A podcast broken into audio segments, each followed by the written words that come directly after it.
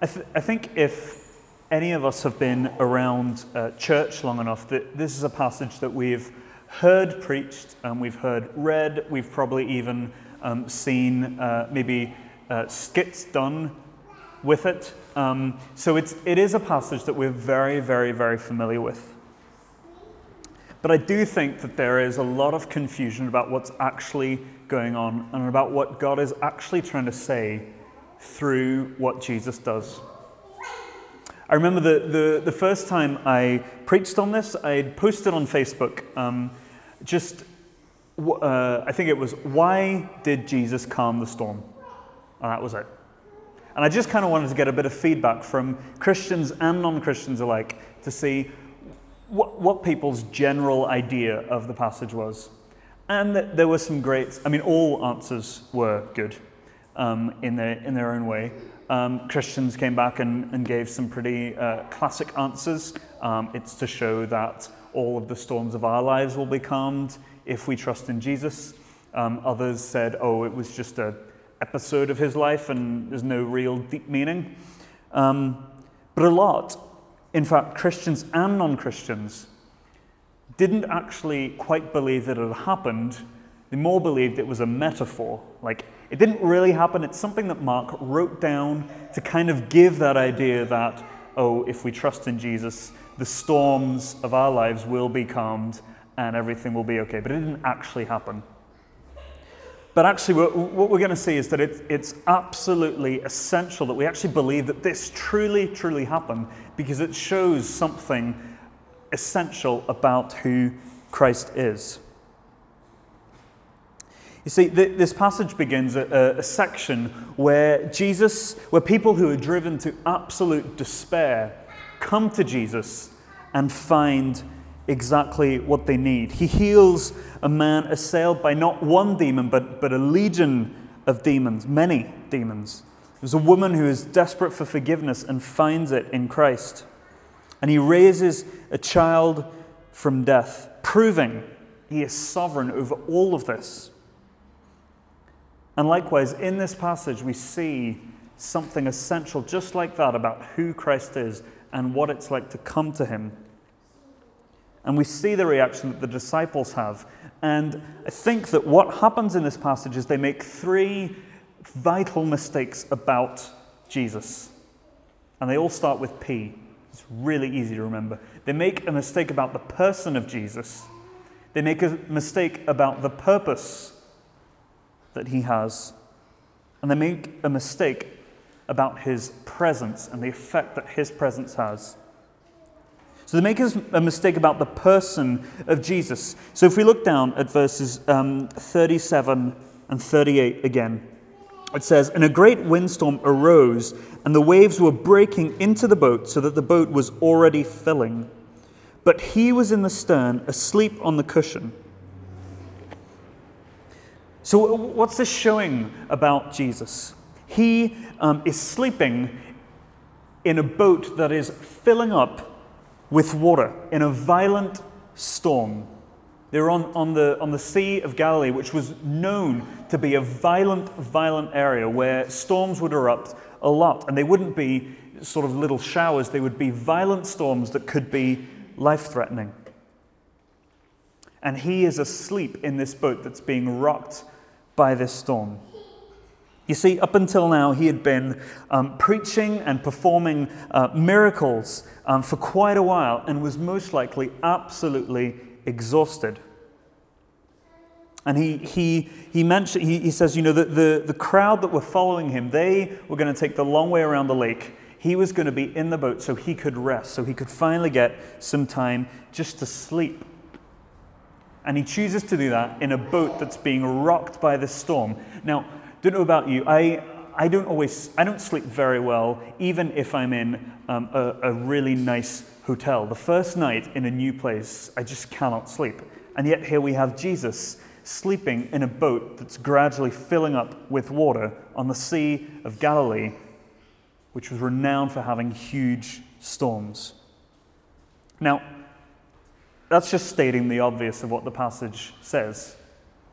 And any person can come to that passage and see that. But why is it actually really, really important? Well, if we look at the Psalms, Psalm 121, verses 3 and 4 says, He will not, so this is God, He will not let your foot be moved. He who keeps you will not slumber. Behold, He who keeps Israel will neither slumber nor sleep. So why is it that Jesus is sleeping? Well, it's showing that he wasn't just simply this man look-alike. He didn't just look like one of us. He genuinely was human. He was fully human. See, if we look at Philippians 1:7, it shows that Jesus didn't think of equality with God as something to be grasped. But he rid himself of that and became like us in every single way except sin. And so with waves crashing over him in a boat that was gradually filling with water, he could sleep because he was human, and humans get exhausted. We do. And I think sometimes we really forget about this. We forget about his humanity and just assume that his life was this sort of, it looked like a human life, but he kind of just hovered over the earth and had not a care in the world. And yet, this shows that Jesus Christ was genuinely, truly human, just like every one of us. He went through the same things as us. He had the same joys as us. He had the same sorrows as us. He faced the same temptations as us. And he experienced exhaustion after hard work, just like we do. But can we actually stop there? A lot of people do stop there. A lot of people say, I love the passages about Jesus where it shows his humanity. And that's great, obviously. It's written in the Bible for a reason. But a lot of people want to stop there and say, wasn't he's a great teacher, he's a good rabbi, he's a great philosopher, a great prophet. He kind of shows us how we should live. He gives us a few sort of moral ideas, moral pointers to live. But he was nothing more than that. And yet, if we stop there, we forget the other thing that this passage shows about the person of Jesus Christ. If we look at verse 39, it says, And he awoke. So the disciples woke him up and said, Do you not care that we are perishing? In verse 39 it says, And he awoke and rebuked the wind and said to the sea, Peace, be still. And the wind ceased, and there was a great calm. You see, there was a belief back then that the sea was kind of where God and evil met. They clashed. And there wasn't one that was better than the other. They were actually both equals. And God and evil just had to fight it out. And that's why, the sea was a place of chaos. You never knew who was going to win. It could be God, could be evil. Who knows? And yet here, with mere words, Jesus calms the storm. And it doesn't just say the wind ceased, the rain ceased. It says the wind ceased and there was a great calm. He simply says the words. He simply says, Peace, be still. And it's gone. And the disciples have the right reaction. In verse 41, it says they were filled with great fear. Of course they were. A man had just said, Peace, be still, to a storm, and it had obeyed him. And said to one another, Who then is this, that even the wind and the sea obey him? They're terrified.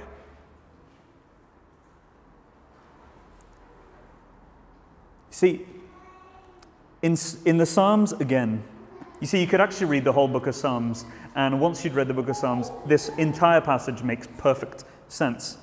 In Psalm 89, verse 9, talking about God, it says, You rule the raging of the sea. When its waves rise, you still them. A bit further on in Psalm 107, verse 29, it says, He made the storm be still and the waves of the sea were hushed.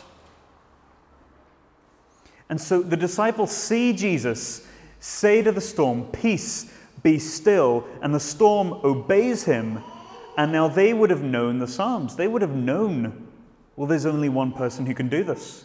We only know of one being who's capable of this. And they're not afraid of any storm anymore. They're terrified of the person that's in front of them. He's not simply a human. He is God himself. And they have doubted him. And so what's he about to do to them? Of course they were terrified. They didn't realize that the man that they had been following was not just a man. They saw this is the true living God. And Jesus rebukes them in verse 40 for not knowing this. He says, "Do you not have faith?"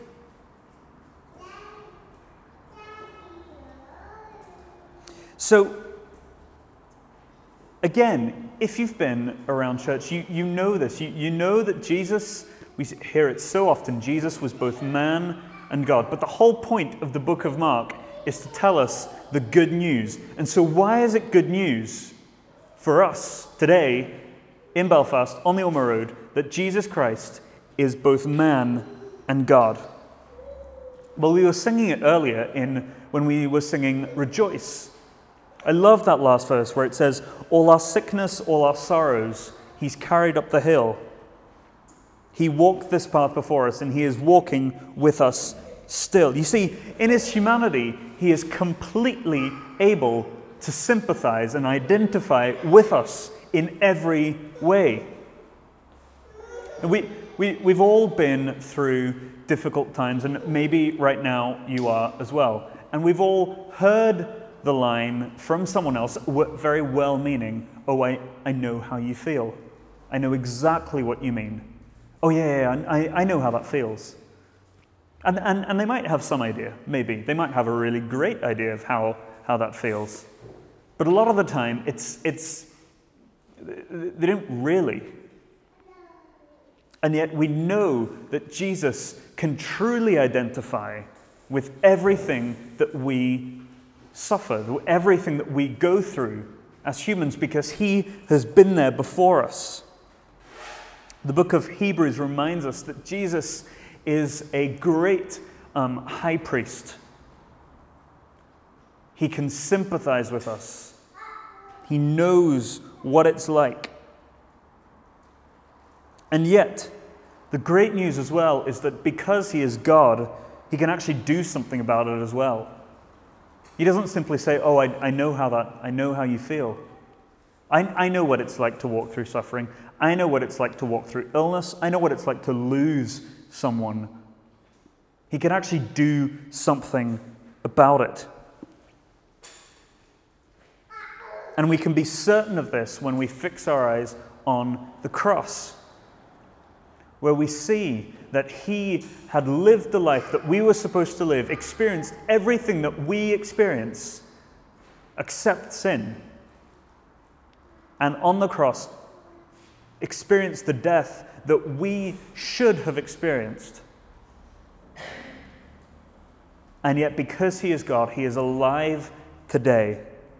And so we can come to him knowing that he's God, and yet we can also come to him knowing that he is our brother who knows the greatest sufferings that we have been through.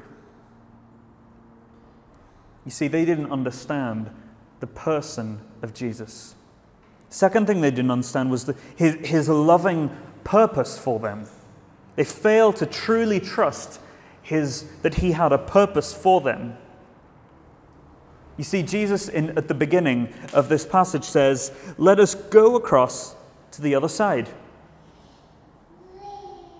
And when the storm kicks up, in verse 38, they say, "Teacher, do you not even care that we are perishing?"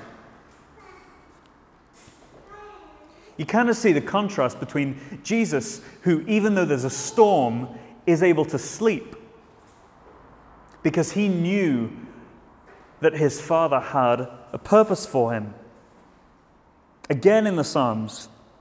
I mean, this passage is just takes all the Psalms together. It's incredible. Psalm 3 verse 5 says, I lay down and slept. I woke again, for the Lord sustained me.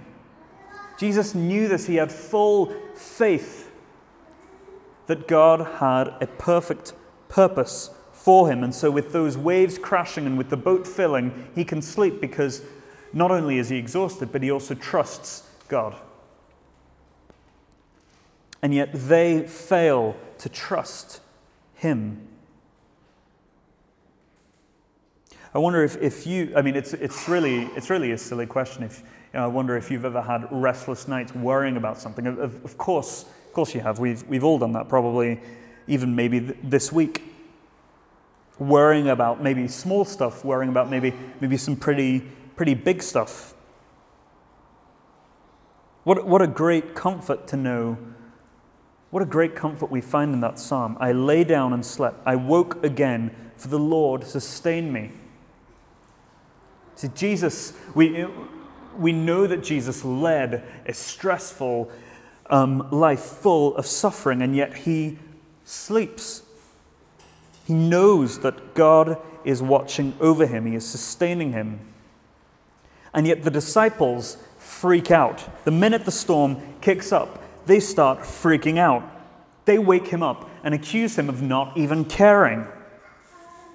You know, do you not care about us? Do you not care that we're suffering? What about the other boats? What about them? Never mind us. What about them? Do you not even care about them? What an insult, what a slap in the face that is to Jesus, who they'd walked with, who they had every reason to trust. The storm kicked up, and they freak out and accuse him of not caring. It's a good thing that we're not like that, isn't it? It's a good thing that we have learned that lesson for the disciples, and we're not like that at all. Did Jesus not care? Did he just go to bed and decide, you know what, you guys fend for yourselves. I'm fine. I'm God. I'll get out of this. You know, you guys. You know. Of course he cared. He knew perfectly well why he was taking them through that. He teaches them who he is, and he teaches them to fix their eyes on him. He had a clear purpose. You see, he told them, let's go to the other side. And you may have seen when we were reading this that the passage stops at the end of chapter 4, but we included verse 1 from chapter 5 because what happens? It says they came to the other side. See, Jesus said, let's go across to the other side. What happens? They went across to the other side. They made it. They got there. And so we see from this passage, when it comes to Jesus' purposes, a storm will not stop him from fulfilling what he wants. No, every single storm actually has a purpose. And now, we need to be really careful to not think that what this passage is saying is that suddenly, if we trust Jesus, every storm will be stilled. That's something that some do believe, that if you trust in Jesus, suffering will go, every problem that you've ever had will just disappear like that, at the click of a finger. Actually, more often than not, Jesus leads us through storms to show us who he is. He knows why he takes us through suffering, through illness, through loss, through pain, through depression, through anxiety, through what you name it. And it can be so hard to trust that he genuinely has a purpose. It's very easy to say and very difficult to actually do. Especially while we're sort of in that situation of feeling like we're being tossed about by all of these waves, by this massive storm. And yet we see that Jesus' purposes come to pass no matter what.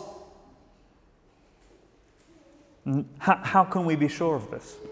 Well, again, the book of Mark always wants us. Mark is always wanting us to look to the cross, because that's what everything leads to. That's what the Gospels are actually ultimately about. We look to the cross where we see God's perfect purpose.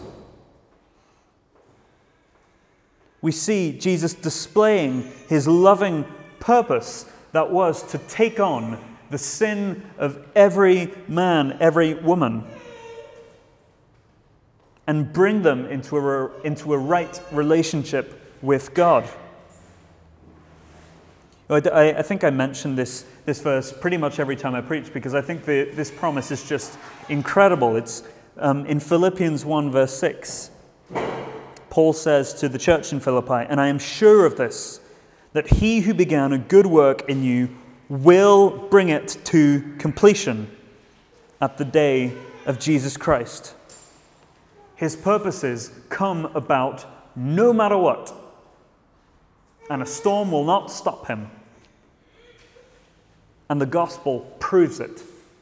His life, his death, his resurrection prove it.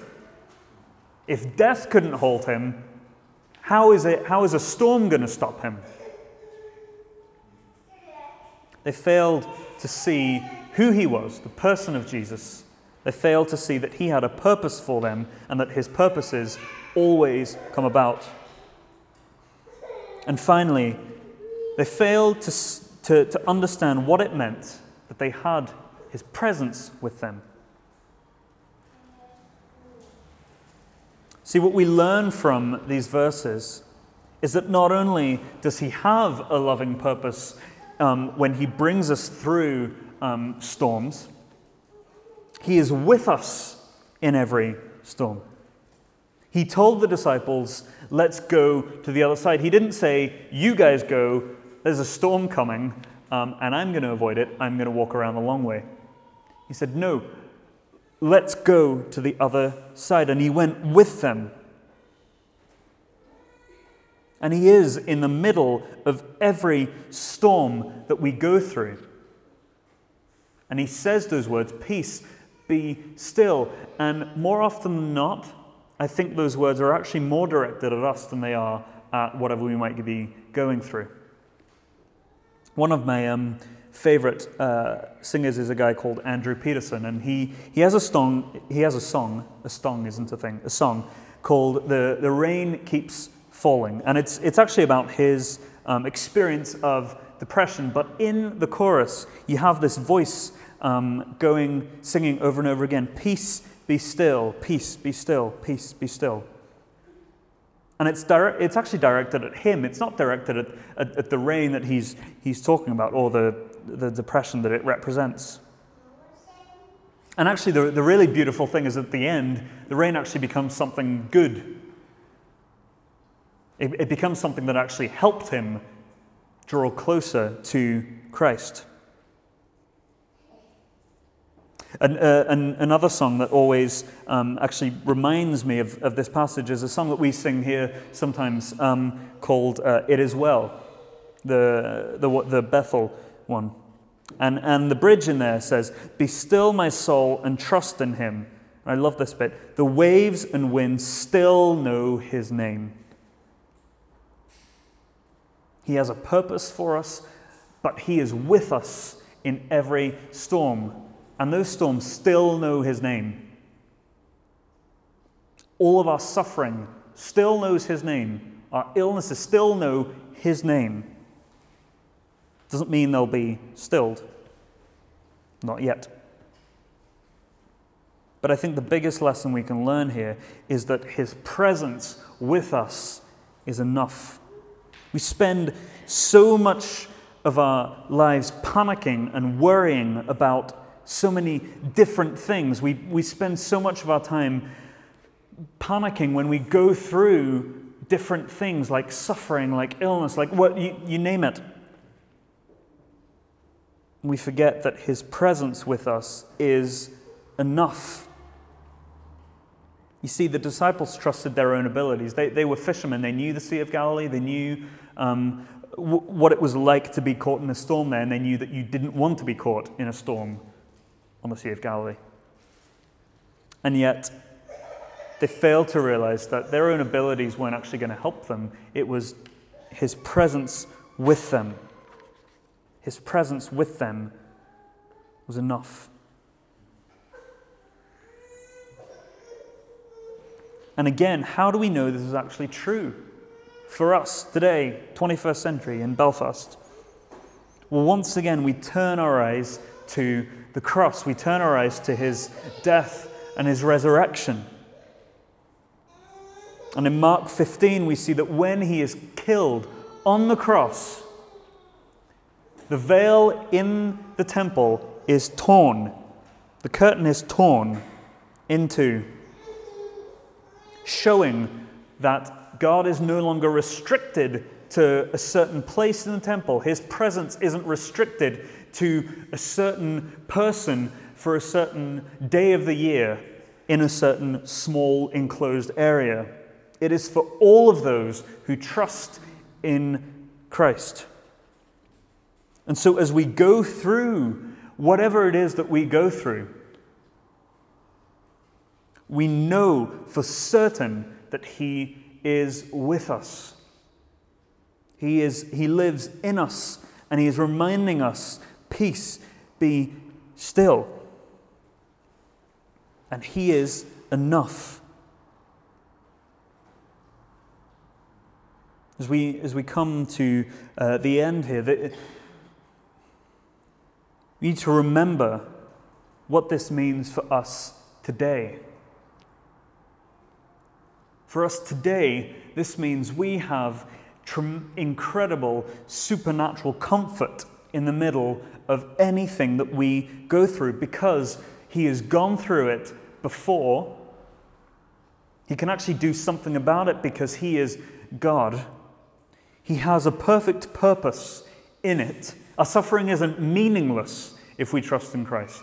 If we don't trust in Christ, our suffering is meaningless. There's no meaning to suffering. It's just something that you have to live through, and then hopefully you get through it and life goes on. Or it doesn't. But if we trust in Christ, it is completely meaningful. And he is with us in it. And not only that, not only is there comfort for today, because if that's where it ends, well then what happens tomorrow? What happens the next day? What happens at the end of our lives? Does that end? There is not only present comfort, but there is a future hope, a future certainty that he is bringing every storm to an end. See, in Revelation 21, verse 1, John, who's receiving this revelation from God, says, he writes down, "Then I saw a new heaven and a new earth, for the first heaven and the first earth had passed away, and the sea was no more."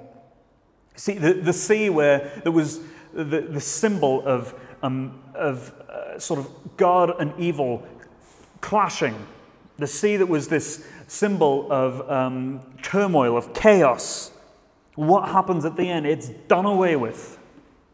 Every storm, every bit of chaos that you might be going through, that I might be going through, that we will go through, it's done away with completely. If we trust in Christ, we know that a day is coming when all of that will be done away with, and we will spend eternity with him, with the one who has been through everything that we've been through, who has a clear purpose for why he brings us through what he brings us through, and whose presence is enough. Let's beg the Spirit to turn our eyes to him, to help us worship him as God, knowing that he is our brother also, that he has a loving purpose, and that he is enough. And be encouraged that there isn't just that present comfort, but there is also that future hope for all of those who have trusted in Christ, that every storm will be wiped away. The sea will be no more, and we will spend eternity with him. Let's pray.